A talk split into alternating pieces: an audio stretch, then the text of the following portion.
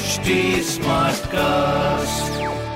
आप सुन रहे हैं एच डी स्मार्ट कास्ट और ये है लाइव हिंदुस्तान प्रोडक्शन हाय मैं हूँ फीवर आरजे शेबा और आप सुन रहे हैं आगरा स्मार्ट न्यूज़ और आज मैं ही दूँगी अपने शहर आगरा की ज़रूरी खबरें। सबसे पहली खबर ये है कि तीन दिन में पैंसठ हज़ार से भी ज़्यादा टूरिस्ट ने किया है ताजमहल का दीदार।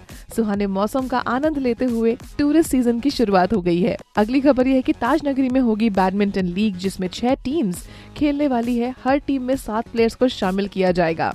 और अगली खबर ये है कि आगरा मेट्रो को इको फ्रेंडली के साथ ही टेक्नोलॉजी से भरपूर भी बनाया जाएगा, जिसमें रिजर्वनेटिव ब्रेकिंग सिस्टम के ज़रिए इलेक्ट्रिसिटी भी जनरेट की जाएगी। इस तरह की पॉजिटिव और प्रोग्रेसिव खबरों के लिए पढ़ते रहिए हिंदुस्तान अखबार। और कोई भी सवाल हो तो ज़रूर पूछिए फेसबुक इंस्टाग्राम और ट्विटर पर।